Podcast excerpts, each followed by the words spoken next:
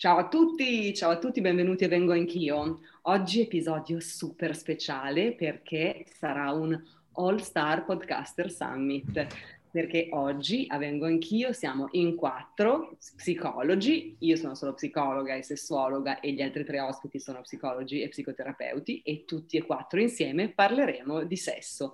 Inizio a presentarli perché sono delle persone a me molto care, conosciute nel mondo del podcasting, alle quali insomma mi sento particolarmente legata. Iniziamo con una si può dire vecchia conoscenza, nel senso non che sia vecchia, ma che conosciamo già, che è Letizia Vivi. Ciao Letizia. Ciao, ciao Leni, ben trovata. Ciao, benvenuta, bentornata. Letizia la conosciamo già, è psicologa, psicoterapeuta ed insegnante di mindfulness e autrice di due podcast, uno Guida da psicologi e un altro co-condotto con Giovanni Aricò che si chiama Psicologi senza camice. Poi c'è qui con noi la rockstar Matteo Neroni. Ciao Matteo. Ciao Leni, buongiorno a te e a tutti coloro che ci stanno ascoltando. Matteo, benvenuto. Matteo è psicologo, psicoterapeuta, papà, podcaster come tutti noi ed è host del podcast Liberamente. Ed infine, anch'esso una vecchia conoscenza, Giovanni Aricò, psicologo e psicoterapeuta, attore di Crescere con tuo figlio, è già stato ospite di Vengo Anch'io e coautore di eh, Psicologi senza camice con Letizia Vivi. Ciao Giovanni, bentornato. Ciao Leni e ciao a tutti gli ascoltatori di Vengo Anch'io. Interrompiamo brevemente il podcast per presentarvi Easy Toys, il sexy shop online. Esplora il tuo corpo e vivilo in un modo del tutto nuovo grazie ad Easy Toys. È tempo di rompere insieme i tabù sul benessere sessuale, sull'amore, sui corpi e sulle relazioni. Da Easy Toys trovi una vasta gamma di prodotti di alta qualità per ogni adulto, ogni budget e ogni occasione. Easy Toys crede in una vita sessuale divertente ed informata ed offre sex toys per ogni gusto, oltre a tanti consigli professionali. Lasciati educare al piacere da Easy Toys ricevi uno sconto di 10 euro su una spesa minima di 50 euro con il codice VIENI10. Vieni a trovarci su www.easytoy.it. Allora, oggi parliamo di sesso, tutti assieme. Eh, sono super contenta. Allora, potrei dirlo un po' alla vengo anch'io, siamo due vulve e due peni, però forse non, non va detta così, oramai l'ho detto, e quindi diciamo che sulla base delle nostre esperienze eh, professionali e qualcosa insomma magari anche di vita, ehm, racconteremo un po' quello che noi pensiamo del sesso, che, che, che, componente ha il sesso nelle nostre vite e tutta una serie di, di altre cose interessanti. Quindi, allora, io inizierei, facciamo, facciamo Letizia Matteo Giovanni anni come ordine. Bene. A parte che poi in realtà si può anche intervenire, nel senso non è un dun dun dun, cioè si può, si può intervenire come si vuole. Comunque, allora, io volevo chiedere a tutti voi, quanto è importante secondo voi il sesso nella vita? Mm. Se vuoi iniziare tu Letizia o... No, va bene, parto io. Ah. le questo eh, sembra una, do- è una domanda, no? Dice quanto è importante il sesso? Tanto, tantissimo, no? Ver- verrebbe così spontaneamente da dire. Cioè, in realtà, allora, eh, su, su, questo, su questo eh, in realtà la risposta che mi sento di dire e di dare è che dipende, dipende sempre da, dalla persona dipende sempre dalla persona. Quello che noi sappiamo come psicologi è che la parte della sessualità, del, eh, del sesso è un aspetto integrato alla persona e comunque rappresenta e, e, diciamo appartiene a quell'ambito che descrive anche chi sei in qualche modo. Poi eh, quello che stiamo vedendo, e poi ancora di più in questi ultimi anni in cui grazie a Dio stato, sono stati un po' sdoganati tanti tabù, tanti concetti legati al mondo della sessualità, quello che stiamo vedendo e il tuo podcast Leni lo dimostra in maniera molto chiara è che all'interno della vita e della singolarità e della soggettività di ciascuna persona, poi questa, la, il sesso e la sessualità si declinano in maniera totalmente soggettiva. Quindi mh, ritorno a dire dipende perché a mio avviso poi quanto è importante lo definisce la persona in base a quanto questo eh, aspetto della vita è, mh, cioè diciamo che viene dosato in base alla, alla soggettività e a, e a quanto eh, e a quanto la persona sente che è buono per lui o per lei integrarlo, come integrarlo, quanto integrarlo. Quindi ecco, insomma, eh, rimango un po' aperta sulla risposta, non c'è tanto poco, ma un, di, un bel dipende. Ecco. Bel dipende, grazie Letizia. Matteo, secondo te? Dipende da, da, che dipende, no? Come diceva una canzone. Da che dipende. Allora, io sono d'accordo con quello che dice uh, Letizia e aggiungerei un altro pezzettino, nel senso che secondo me dobbiamo capire, dobbiamo intenderci prima di capire qua, cos- da cosa dipende, no? dobbiamo intenderci su che cos'è il sesso. Cioè, nel senso che, eh, che cos'è l'attività sessuale, no? Ehm, perché altrimenti il rischio è che mh, poi nel sesso ognuno metta il proprio significato, no? E secondo me dal punto di vista psicologico, sesso, sessualità, attività sessuale può andare, non è semplicemente circoscritto al rapporto completo, per esempio, no? Cioè attività sessuale per quanto mi riguarda Uh, po- lo estenderei anche a qualcosa di uh, più, mh, come posso dire, anche meno, meno a luci rosse, ecco, mettiamola così. Per me uh, un'attività sessuale può essere anche semplicemente un bacio, anche semplicemente un abbraccio. Uh, insomma, tutte queste cose ehm, è secondo me no, un ingrediente importante all'interno della parola sesso. E mh, mm, ci tenevo a fare questa, questa un pochino questa uh, de- definizione, poi non so se, ecco, magari la possiamo comunque continuare ad arricchire, ecco, non è che esaustiva del tutto, però cambia, uh, secondo me, rispetto a ciò che a, ad essa colleghiamo, perché per esempio noi tante volte colleghiamo alla parola sesso la parola anche piacere, no? Quindi sesso è, è, significa piacere, Uh, significa introdurre nella propria vita piacere, coltivare anche il piacere nella propria vita e questo non c'è niente di male, ma io credo personalmente, questo è un mio parere personale, è che il sesso, così come lo abbiamo anche definito e declinato, ha a che fare con un aspetto ancora più profondo della psiche dell'uomo e dell'animo umano, che è il concetto di intimità. E quindi da che dipende? Secondo me dipende da quanto vogliamo oh, avere nella nostra vita. Secondo, questa è una domanda che rivolgo poi a chiunque ci sta ascoltando. È più importante nella nostra vita avere piacere o intimità? Perché in base a come, a come, lo, come lo, lo, definiamo cambia, no? E quindi eh, se, vogli- se intendiamo il sesso come qualcosa che ci porta ad avere maggior intimità nella nostra vita, allora il sesso è assolutamente importante. Sesso declinato nelle varie forme. Eh, se lo prendiamo invece come sesso, come pura espressione del piacere, allora um, forse troppo piacere nella nostra vita rischia di sbilanciare altre parti della vita. Uh, e quindi lì dobbiamo, dobbiamo tararlo un pochino meglio.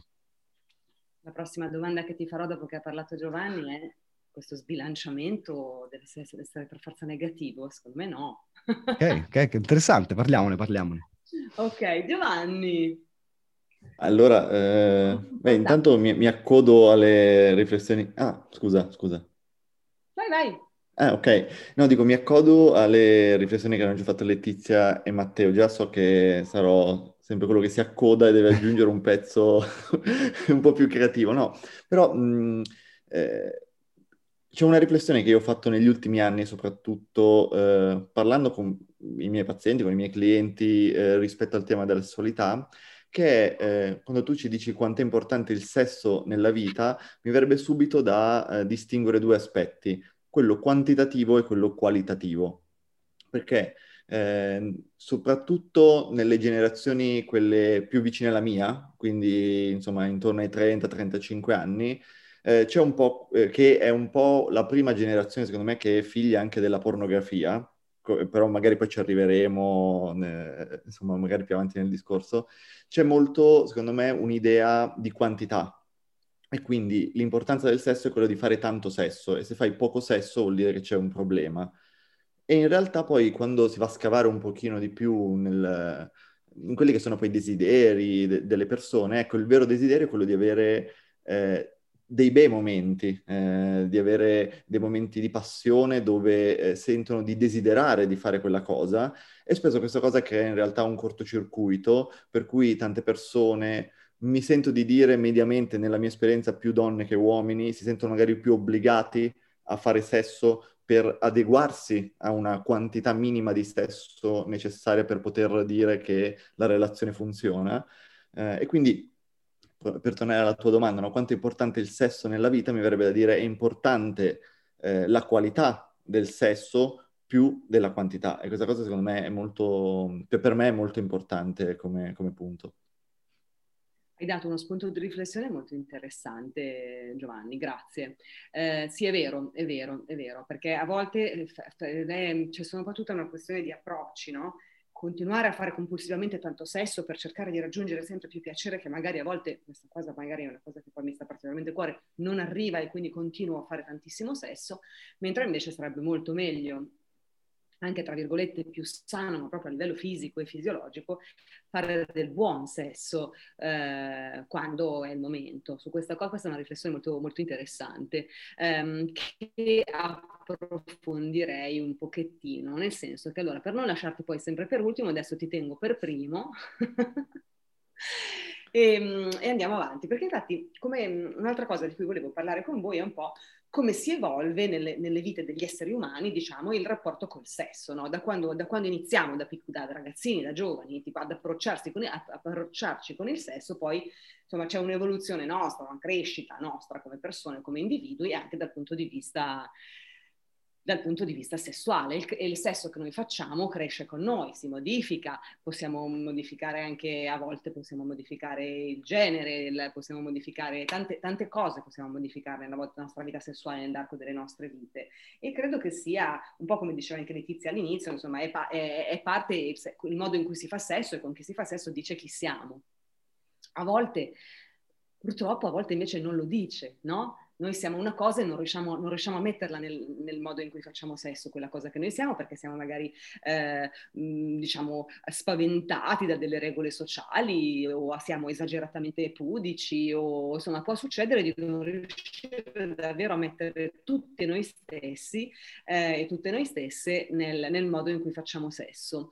Non so, come secondo te c'è questa, questa, evoluzione, ha qualcosa di affascinante Giovanni? C'è qualcosa che vuoi aggiungere? Tu poi in particolare che hai questo podcast in cui parli insomma un po' delle, delle giovanissime generazioni e di chi ha a che fare con loro. Beh, sì, sicuramente il sesso è molto importante per il mio podcast perché senza di quello non avrei di che parlare, parlando di genitori e figli. E, ehm, per quanto riguarda, ecco, allora, mh, mm, un po' per accodarmi alla riflessione che facevo prima, secondo me un po' questa relazione tra le prime esperienze e l'età adulta, eh, secondo me è cambiata e continuerà a cambiare eh, anche con eh, insomma, le tecnologie internet e l'accesso a relazioni e a contenuti eh, molto diverso rispetto a quello che avevamo noi e le generazioni prima della mia. E mi viene in mente un, uno dei miei film preferiti che c'era una volta in America, non so se lo conoscete, eh, dove c'è una, c'è una, scena, adesso a un certo punto, non ricordo in che parte del film, mi pare verso l'inizio, in cui c'è eh, uno dei piccoli, dei giovani, diciamo, gangster, che però sono ancora dei bambini sostanzialmente, che eh, vorrebbe eh, fare sesso con una, una, ragazza lì del quartiere che eh, lui cioè sostanzialmente è una prostituta bambina, ragazzina, eh, lui però ancora è molto piccolo per comprendere la complessità di questa cosa, quindi lui semplicemente vorrebbe eh, rimorchiare questa ragazza. Allora compra un dolce con la panna eh, per in qualche modo farle questo regalo e nella sua testa magari sedurre questa ragazza che è impegnata però appunto nella sua attività di prostituzione e quindi lo fa aspettare eh, o non ricordo, comunque lo fa aspettare eh, sulle scale. Lui è lì con in mano questo dolce e non riesce ad aspettare e alla fine si mangia il dolce. Ecco, questa secondo me è una scena molto bella, no? Perché fa capire quanto eh, quando si è più piccoli, quando si è verso la preadolescenza, ci sia questa confusione tra le cose che voglio e co- le cose che mi piacciono e quello che anche si aspetta da me la società nel micro o nel macro, no? Ovviamente nel suo mondo il fatto che un ragazzino iniziasse a fare sesso era una cosa che faceva diventare grandi, ma lui non era ancora pronto eh, e invece per lui era importante alla fine mangiarsi quel dolce con la panna. Ecco, questa cosa... Non riuscire a, a trattenere quel desiderio, no? Esatto, esatto. Ecco, diciamo che generalmente eh, più si va verso l'età adulta, più ci, ci, dovrebbe essere o comunque c'è chiarezza rispetto a questi desideri. Però appunto per accodarmi un po' alla riflessione che facevo prima, poi magari lascio anche gli altri eh, condividere le loro riflessioni, io penso che oggi la situazione sia molto diversa rispetto al film C'era una volta in America, per cui il ragazzino di quell'età è già esposto a immagini e contenuti e a discorsi molto più avanzati rispetto alla sessualità, eh, forse di quelli che è in grado di elaborare. Non lo so, in realtà punto di domanda qui potremmo aprire.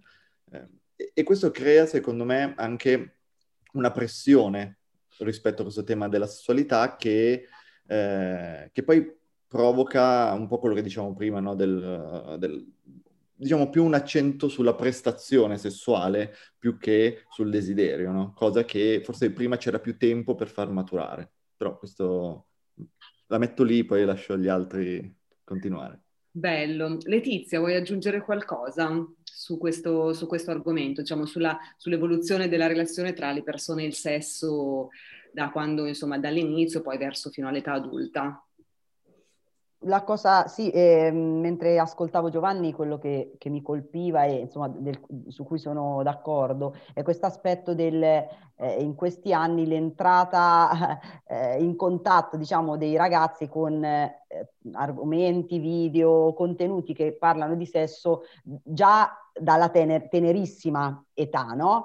E eh, io quello che nella mia esperienza, eh, quello che ho visto, no? Come eh, io come, come donna, no? Sono evoluta, sono cresciuta anche a livello sessuale, eh, diciamo che questo è stato un po' un percorso rispetto a una sempre più piena conoscenza di me, ok? Quindi eh, quello che è stato utile eh, nel mio percorso è più di, eh, quello che poi ho imparato è più diventi te stessa Letizia anche in questa cosa qua anche in quest'area qua più stai bene ok? È il punto che ho visto quanto eh, già t- tornando alla mia adolescenza quanto era difficile essere se stessi quando i modelli che vengono presentati sono tanto diversi da chi si è e, e, anche quanto è stato poi difficile rompere dei tabù rispetto a so, vado bene, non vado bene, se il modello è questo allora io non mi ritrovo, quindi come cavolo faccio? Allora vuol dire che non so fare bene sesso, non, non lo sto vivendo bene. E allora, ecco, eh, tornando un po' a quello che diceva poco fa Giovanni, eh, mi stavo domandando quanto oggi questa forse eh, ipervisione del sesso, pre- delle prestazioni, di grandissime prestazioni, possa essere forse da una parte anche un po' un, um, un ostacolo no? a uno sviluppo e una crescita eh, più efficace della persona anche in quell'ambito, no? proprio per eh, il discorso del più mi conosco e più divento me stessa, più do a me stessa il permesso di ascoltarmi, di sentirmi, di condividere, più la parte della sessualità diventa integrata e bellissima. Eh, quando questo non c'è o comunque sono dei modelli poco umani, mi viene anche da dire, allora diventa un po' un problema. Quindi ecco, non, no, forse ho allargato un po' troppo, però stavo pensando a questo aspetto qua quando parlavi dello sviluppo della persona e della sessualità nel tempo. Ecco. Bellissimo intervento Letizia, grazie. No, è, sempre, è sempre davvero è sempre bello ascoltarti, bellissimo.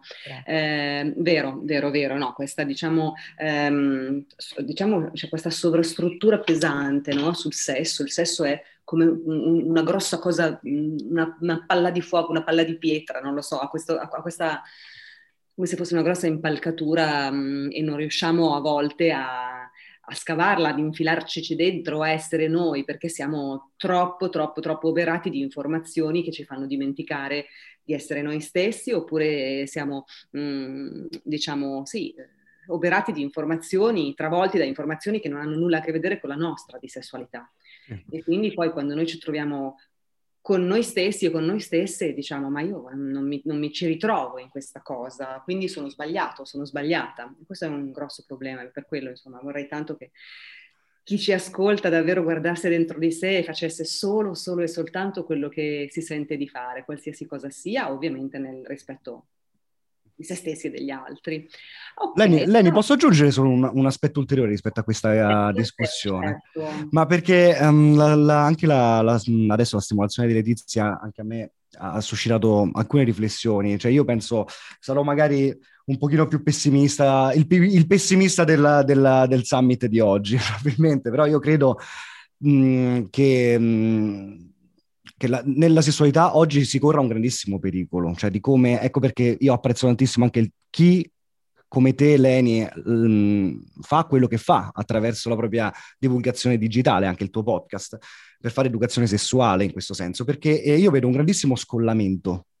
Uh, un grandissimo scollamento tra quello che è il, la parte, appunto, la, la dimensione sessuale fisica del piacere e la dimensione affettiva della sessualità. Vedo grande, questo grande scollamento, cioè se partiamo, tu prima facevi la domanda, no? come, come, si evolve, io penso che se partiamo dal debutto sessuale, no? per esempio, anche semplicemente a quello, um, no, quindi che co- cosa rappres- quello che vedo è che il sesso tante volte rappresenta qualcosa di differente da quello che realmente è, cioè uno strumento per l'intimità, almeno dal mio punto di vista, o uno dei modi per raggiungere l'intimità molto anche profonda. Cioè vedo come la sessualità viene spesso um, anche no, mediata attraverso i social network, TikTok, tutte, tutta quella serie di robacce eh, hai detto che si poteva dire la propria in maniera libera, quindi mi do la libertà. Per me è veramente spazzatura tutta quella roba, veramente spazzatura, perché crea eh, il sesso non più come una dimensione eh, affettiva dove incontrare l'altro, ma come un terreno di sperimentazione della propria identità, no? Uh, cioè diventa un pochino la base per il collaudo della propria identità, uh, anche come, come persona. Uh, cioè, cosa, cosa, a cosa serve oggi no? mostrare la propria sessualità? Fare un video in cui una preadolescente si mostra veramente in bikini e comincia a sculettare a destra e a sinistra. Cioè, cosa rappresenta per lei quello? Che, str- che di fatto è un'attivazione sessuale a tutti gli effetti, secondo me, o quantomeno innesca una, un'attivazione sessuale, secondo me. E, um, e praticamente, cioè, come dire, il sesso rappresenta un modo per... Eh, come posso dire, realizzare me stesso, perché nella, nella società dei social media dove il like rappresenta il vero orgasmo, se vogliamo, perché quando tu raggiungi il pollice, un certo numero di like, dentro di te senti un appagamento interiore che in passato nei, nei, nei, decenni precedenti non esisteva. Quindi le nostre generazioni ad oggi invece quell'orgasmo lì lo raggiungono se raggiungono un certo tipo di like e quindi no, la dimensione del piacere si allarga, insomma, vabbè, quindi il sesso rappresenta un modo per arrivare a quello status lì, uh, quindi per realizzare se stessi, vedo un grande rischio in questo, cioè usare il sesso come re- autorealizzazione, come emancipazione da parte dei genitori, come il, il doverlo, mh, dover fare sesso per raggiungere poi la tappa eh, eh, successiva no? nel cammino di scoperta di se stessi. Eh, insomma, oppure per esempio a volte anche il sesso può rappresentare per i giovani una forma di gestione dello stress. Eh, oppure un modo per sentire sì, un modo per sentirsi meno soli, ma quello che voglio dire è che eh, tante volte secondo me rappresenta un po' uno specchio in cui guardarsi e potersi dire che ci piacciamo, che ci piacciamo, in base al riscontro esterno. E qui si crea secondo me quello scollamento di cui parlavo prima, cioè si crea una scissione tra la dimensione sessuale e basta, de- dedicata semplicemente al piacere, e la dimensione invece affettiva, Uh, cioè quella che ci permette poi di entrare veramente in intimità con un altro essere umano, che niente secondo me nel mondo uh, ha come la sessualità. Cioè, quando noi facciamo sesso con un'altra persona, un essere umano, secondo me raggiungiamo un livello di intimità estremamente profondo. E, ehm, e quindi, secondo me, si crea questa, uh, si sta creando questo scollamento. Quindi, nella, nell'adolescenza c'è un, uh, un momento molto rischioso perché proprio per come diceva anche prima Giovanni, c'è l'impulso sessuale che esplode a 100, al 100%, ma non c'è la parte, eh, come posso dire, razio- che la parte del piacere vince sulla parte razionale e quindi c'è una voglia di piacere, soprattutto agli altri e darsi piacere a se stesso e si perde, secondo me, la dimensione invece più profonda della sessualità e i social network oggi, come vengono utilizzati dagli adolescenti, preadolescenti, ne è la manifestazione, ma poi anche la, la sessualità rischia di diventare poi anche uno strumento nelle mani del, di uno dei partner. No? Cioè, quanto possiamo all'interno della coppia utilizzare il sesso? Non faccio sesso con te perché ce l'ho con te. Quindi, vedi, secondo me è sempre un qualcosa che il sesso è manifestazione di un, ra- di un rapporto più intimo. E se non uh, entriamo dentro noi stessi, ma pensiamo al sesso solo come un modo per entrare in contatto con il mondo e da questo contatto poi de- decidere se siamo ok, se non siamo ok, eh, secondo me perdiamo tutta la parte invece più introspettiva della sessualità, che nell'intimità trova, secondo me, il suo completamento più importante. Scusatemi la, la psicopippa, però mi sentivo di dirla. no, ma noi amiamo le psicopippe. Eh, grazie Matteo, no, è vero, effettivamente questa che è anche un po', diciamo poi professionalmente un po' anche il mio ruolo, no? la componente affettiva della sessualità. Infatti anche quella che si chiama educazione sessuale non si chiama solo educazione sessuale, si chiama educazione sessuale ed affettiva perché è, insomma, e la, l'affettività, io dico sempre, la, la, componente affettiva della sessualità è verso noi stessi prima di tutto e poi verso l'altro, verso l'altra, perché eh, nel senso c'è tutta quella componente di intimità, di affettività, di relazione, no? Di rapporto che si crea, di unione, non, da, dalla quale, dal, dal quale la, la, sessualità non può prescindere ed effettivamente questo, questo è verissimo, questo è verissimo.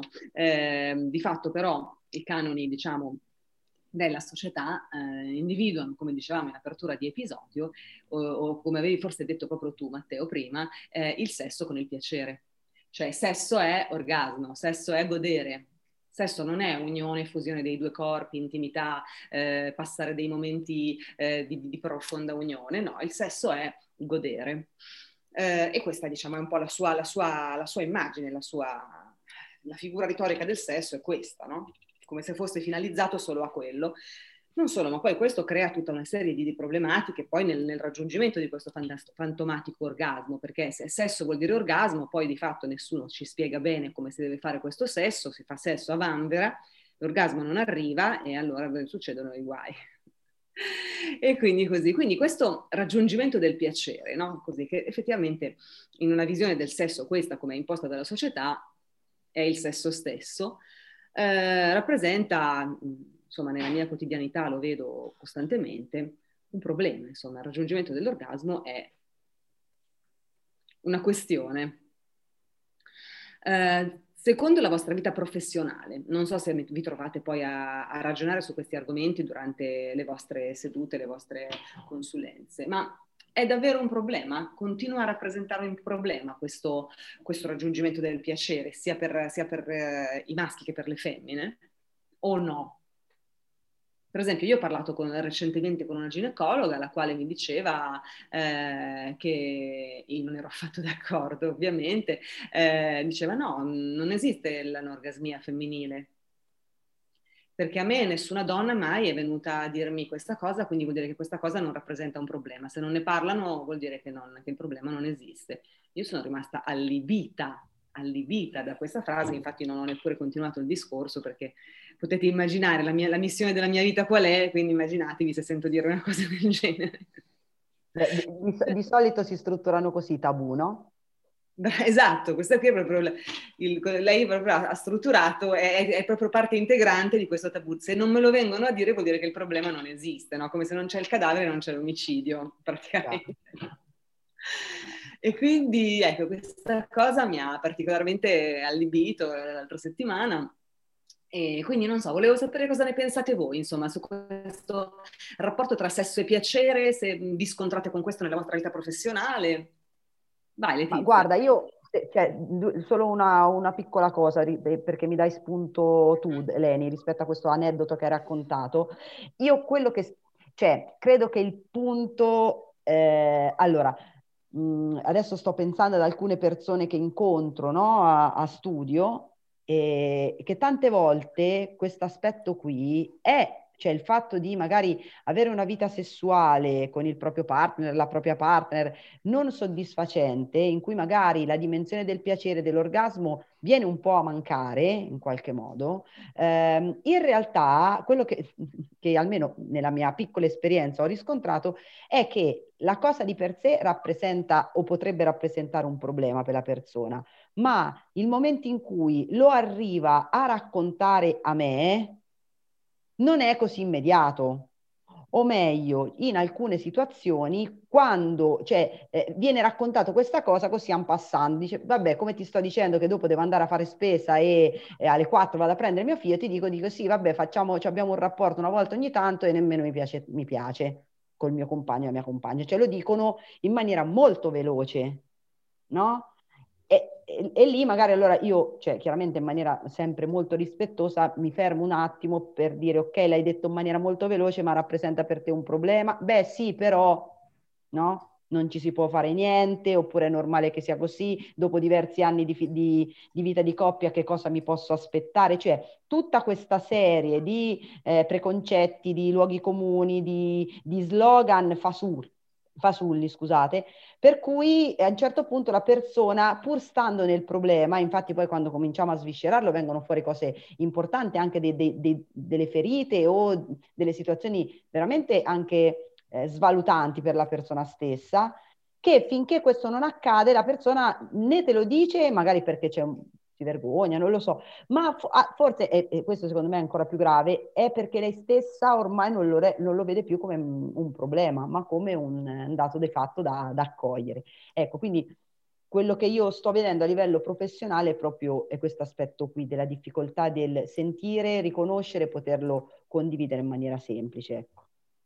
Verissimo. Matteo, vuoi aggiungere qualcosa? Io ho l'esperienza di um, diversi pazienti che sono arrivati da me con um, in realtà una situazione in particolare. Um, dove sostanzialmente la difficoltà ad avere rapporti sessuali era diventato il campanello d'allarme. E, cioè una, questa persona è arrivata da me dove sostanzialmente aveva già ha avuto difficoltà su tutti gli altri ambiti della propria vita, ma il sesso era l'unica cosa che andava bene. Quando è venuta meno, è venuta a intaccarsi questa dimensione sessuale, allora si è attivato per venire in psicoterapia. E da lì abbiamo, ed è stato fantastico questo, come, quindi sono d'accordissimo con quello che dice Letizia, nel senso che tutto, siamo una connessione completa, mente e corpo, non, è, non sono due cose staccate, e che quindi secondo me ehm, parlare di sesso all'interno dello spazio terapeutico è fondamentale, perché dietro quella Uh, quella ferita, se vogliamo, un po' narcisistica, che senza caricarla però di tutto quello che di narcisista si dice, del narcisista si dice in giro, però quella, no, quella, quella fonte di debolezza, quella, quell'aspetto debole con la quale questa persona è arrivata in terapia è stato però l'elemento prezioso per, sul quale lui ha potuto ricostruire uh, tutta la sua gestione dell'ansia e del rapporto dell'intimità con l'altro. Eh, e quello è stato per esempio ottimo, un lavoro ottimo. Un'altra, un'altra occasione, no, ora per non entrare troppo nello specifico, però per rimarcare un pochino quello che si diceva anche prima, è di come a volte il sesso può, essere, divent- può diventare una grandissima copertura di problemi, superi- problemi inferiori in un certo senso. Uh, nel senso, ho diverse persone a mente per cui il, quando le cose vanno male, per potersi tirar su, anziché affrontare le, le gli aspetti difficoltosi, angoscianti della propria esistenza, si va sulla dimensione del piacere, perché è vero che il sesso dà piacere, ma ci sono diversi studi che hanno dimostrato anche di come eh, danno, il, quello è un piacere che però ha una, un'emivita breve, nel senso ecco perché poi le persone devono fare più sesso, sempre più sesso, sempre più sesso, o, oltre alla ricerca del, dell'orgasmo perduto, come dicevi tu prima Leni, ma anche perché c'è bisogno di compensare e, e, quindi io, per esempio, in terapia vedo sempre questo, vedo questo aspetto, non sempre, vedo questo aspetto molto preponderante, di come il sesso viene utilizzato come forma di una coperta, una copertura delle cose che non vanno nella propria vita per compensare il dolore con il piacere. Il problema è che poi in terapia le persone scoprono che se non si occupano del dolore, ciò che le addolora veramente, di ciò che non va nella propria vita, e si prendono la responsabilità di cambiare quello, quel sesso diventa fine a se stesso, quella sessualità vissuta in quel, in quel modo è solo fine a se stessa, per dare, che ha bisogno di essere ricaricata dopo 24 ore, che ha bisogno di essere, no, di nuovo, un po' come facciamo con le ricariche telefoniche, ha bisogno di essere ricaricata da zero perché si esaurisce, perché, come dicevo prima, il sesso secondo me è una delle, delle funzioni dell'intimità, secondo me, e non può quindi bastare a se stesso. E quando le persone arrivano in terapia spesso scoprono che um, una, anche la sessualità si rinnova nel momento in cui si prendono la responsabilità di curare altri aspetti della propria vita. Che bello, grazie Matteo, interessantissimo. Quanto eh, sento, si sente tantissimo che siete, che siete psicoterapeuti, è un piacere ascoltarvi, bellissimo. Giovanni, vuoi aggiungere qualcosa? Non è vero che ti lascio in coda, non dirlo. No, no, no, aggiungo una cosa ehm, a quello che hanno già detto Letizia e Matteo. Eh, un po' seguendo anche il filo del discorso che, mm, insomma, che avevamo iniziato prima, eh, tu chiedi se esiste ancora un problema no, nel raggiungimento del piacere. Io ti dico, nella mia esperienza sì, eh, soprattutto eh, per quanto riguarda il mondo femminile, ma non solo. Eh, Ecco, quello che mi sento di dire è che eh, se magari un tempo, eh, insomma, uno, quando parliamo di psicoterapia quasi a tutti viene in mente Freud come uno dei primi nomi e Freud sul tema della sessualità ci ha costruito tutta la sua teoria. Lui però era un uomo dell'Ottocento e eh, vedeva la sessualità a modo suo, con una mentalità molto patriarcale, eh, dove c'era poco spazio per il piacere femminile e ehm, insomma, dove tutto veniva ricondotto alla sessualità e dove il tema principale era la repressione. No? In qualche modo era un tema che non poteva emergere per tutta una serie di questioni culturali, invece lui in qualche modo lo ha sdoganato.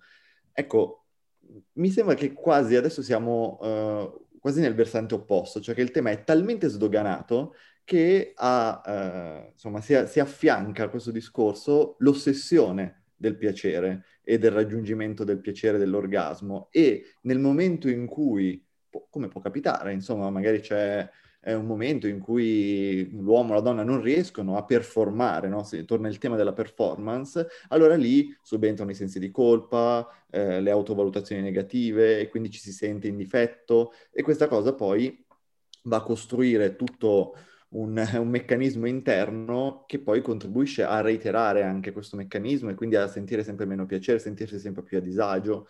E quindi, secondo me, mh, c'è ancora questo tema del, del, problema del raggiungimento del piacere. Eh, secondo me siamo un pochino di più sul versante, eh, però, della performance e dell'ossessione, cioè come se bisogna sempre raggiungere, sempre essere al top, sempre essere, eh, insomma, performanti.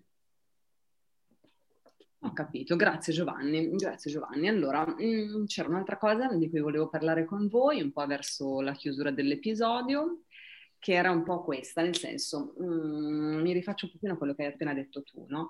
Ehm, diciamo, avere, essere appagati dal punto di vista sessuale, quindi avere, a parte, no, no, mi correggo, perché l'appagamento sessuale può su questo sono d'accordo, esistere anche senza orgasmo.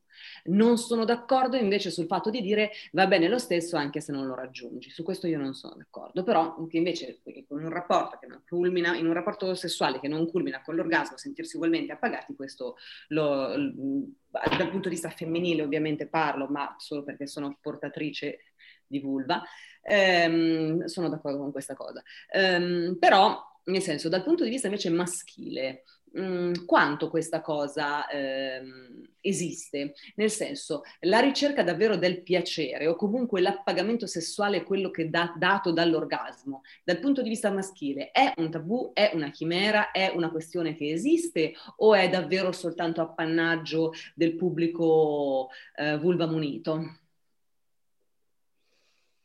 Secondo, voi, secondo la vostra vita professionale, secondo quello che magari, eh, non lo so, ma allora, eh, per quanto riguarda la mia esperienza personale, professionale, eh, io tema di assenza di orgasmo, cioè è, è presente perché è, prese- cioè è possibile non, a- non arrivare all'eiaculazione, all'orgasmo, e quindi eh, è possibile, eh, e quindi ci sono de, de, delle patologie, delle psicopatologie ad hoc, no? si parla di priapri, priapismo, scusate la mia R moscia mi, mi incarta ogni tanto, ehm, però diciamo che forse nel mondo maschile, ma poi Matteo magari dimmi anche tu cosa ne pensi, eh, c'è più un tema eh, sempre come dicevo prima, non voglio ripetermi, però rispetto alla performance, quindi la difficoltà eh, a, ad avere l'erezione, eh, o addirittura l'eiaculazione precoce, quindi il fatto di durare poco. Eh, mi sembra che si sia eh, inserita un'altra dimensione, ne, perlomeno da quando io faccio questo lavoro, nella, nella mentalità maschile, che è quella di eh, dover dare piacere alla donna. Parlo principalmente di coppie eterosessuali, non ho tantissima esperienza di coppie, eh, insomma, omo, bi, eccetera. Eh, un, un, po' un'ossessione, che era un po' una cosa che diceva anche Letizia nel podcast eh, di qualche settimana fa sulla mindfulness, sulla meditazione, cioè di quanto poi eh, ci sia questo focus sul cercare di dare piacere alla partner e forse staccarsi un pochino da quello che è il proprio piacere. Eh, però non so, magari Matteo dimmi tu che esperienza hai, se è simile o diversa alla mia. Guarda, è interessante quello che dici Gio perché uh, sono d'accordo con te. Um, ora non voglio allargare troppo lo zoom, cioè aprire troppo lo zoom perché secondo me è una questione anche molto culturale. Negli ultimi, negli ultimi anni si sta sempre più sapete, trasformando in un vero e proprio diktat, il diktat del piacere, come dicevamo prima, eh, che come diceva anche Leni no, all'inizio, poi si, si crea, eh, rinforza quel legame tra sesso uguale piacere e basta. Ok? E dove in fondo il, il, il piacere è un diritto. Cioè, io ho diritto di avere piacere tutte le volte che posso, tutte le volte che voglio, con tutte le persone che frequento.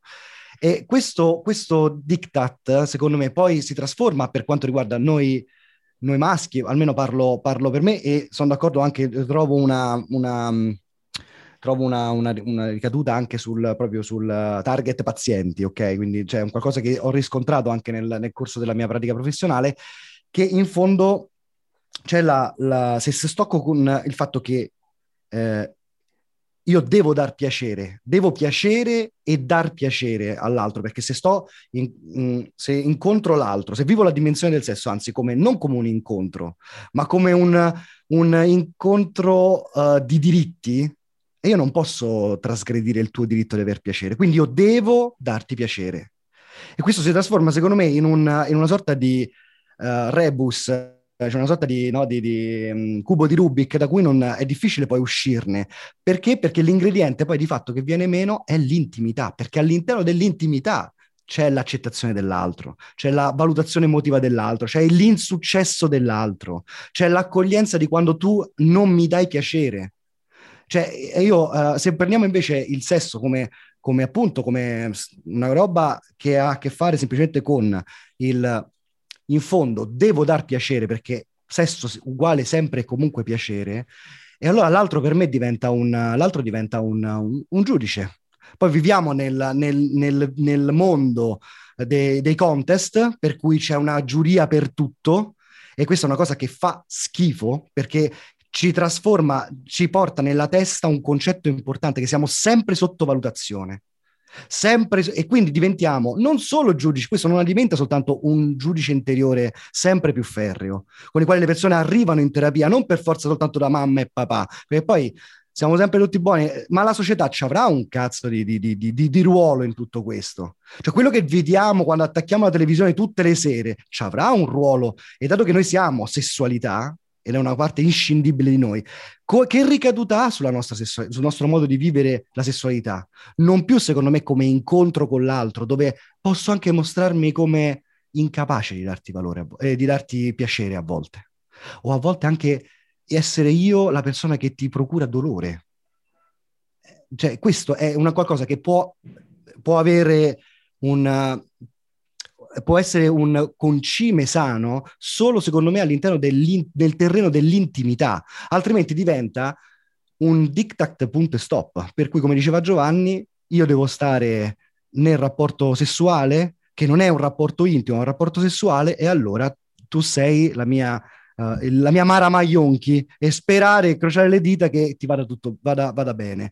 E, ehm, e quindi un pochino devo stare sempre lì con, la, con l'aspetto della, del dover dare piacere per forza, quindi l'ansia da prestazione. Ora, Uh, vi ripeto, poi non voglio aprire troppo la, la scatola, però mh, su questo argomento della prestazione, dato che penso che viviamo in una società della prestazione e dove mh, in qualche maniera tutto ciò che pe- noi dobbiamo, percepiamo la nostra esistenza sempre come una, una linea che cresce, quindi dobbiamo sempre crescere, sempre migliorarci, sempre essere più performanti in tutto quello che facciamo.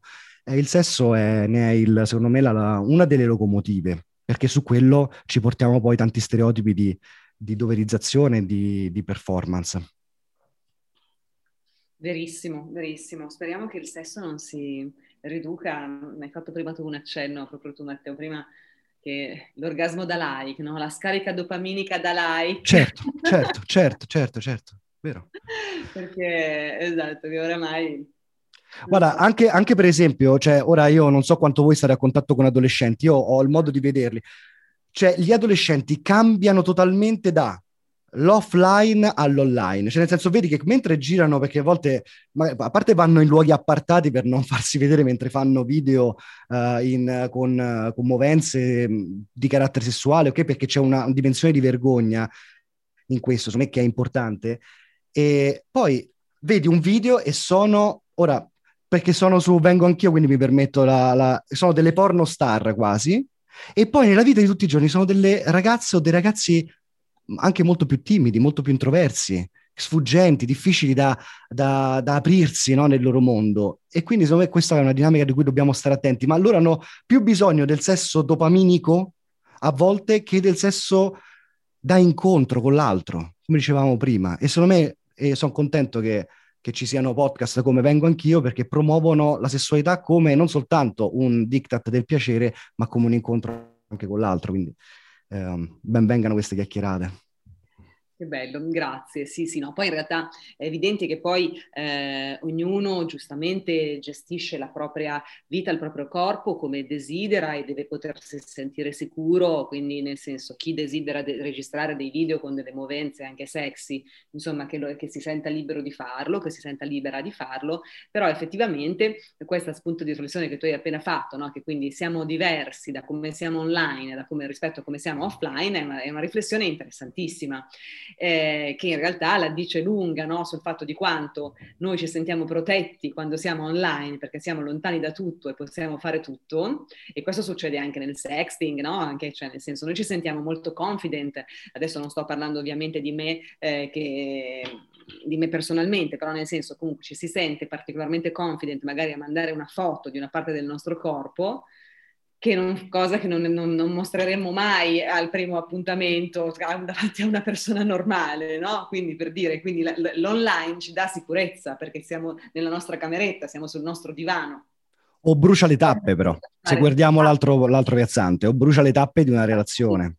Sì, sì, sì, sì, no, assolutamente sì, mentre invece, insomma, giustamente eh, in un rapporto in presenza o in un corteggiamento in presenza, mai e poi mai ci permetteremmo, né maschi né femmine, ma ness- nessuno, insomma, di, di, di, di mostrare o di, di, scoprirci così al, al, primo appuntamento, ecco. Sì, beh, bene, eh, bene, bene, no, aggiung- aggiungo giusto perché, per non dare una visione troppo pessimistica, mi verrebbe da dire anche da spazio a qualcosa che forse nell'offline non, non, non, non, c'è, non c'è uno spazio per certi, certe parti, eh, certi aspetti anche dell'esposizione del rapporto col proprio corpo. E quindi mentre online dà la percezione di essere molto più libero, allora lì si manifesta in modo magari anche precoce, in modo magari poi non educato, ma una parte che c'è, che fa parte comunque di noi e che forse eh, forse la direzione potrebbe essere quella di eh, non tanto dire quello è sbagliato, quello è giusto, ma dire ok, queste sono due cose che trovano spazio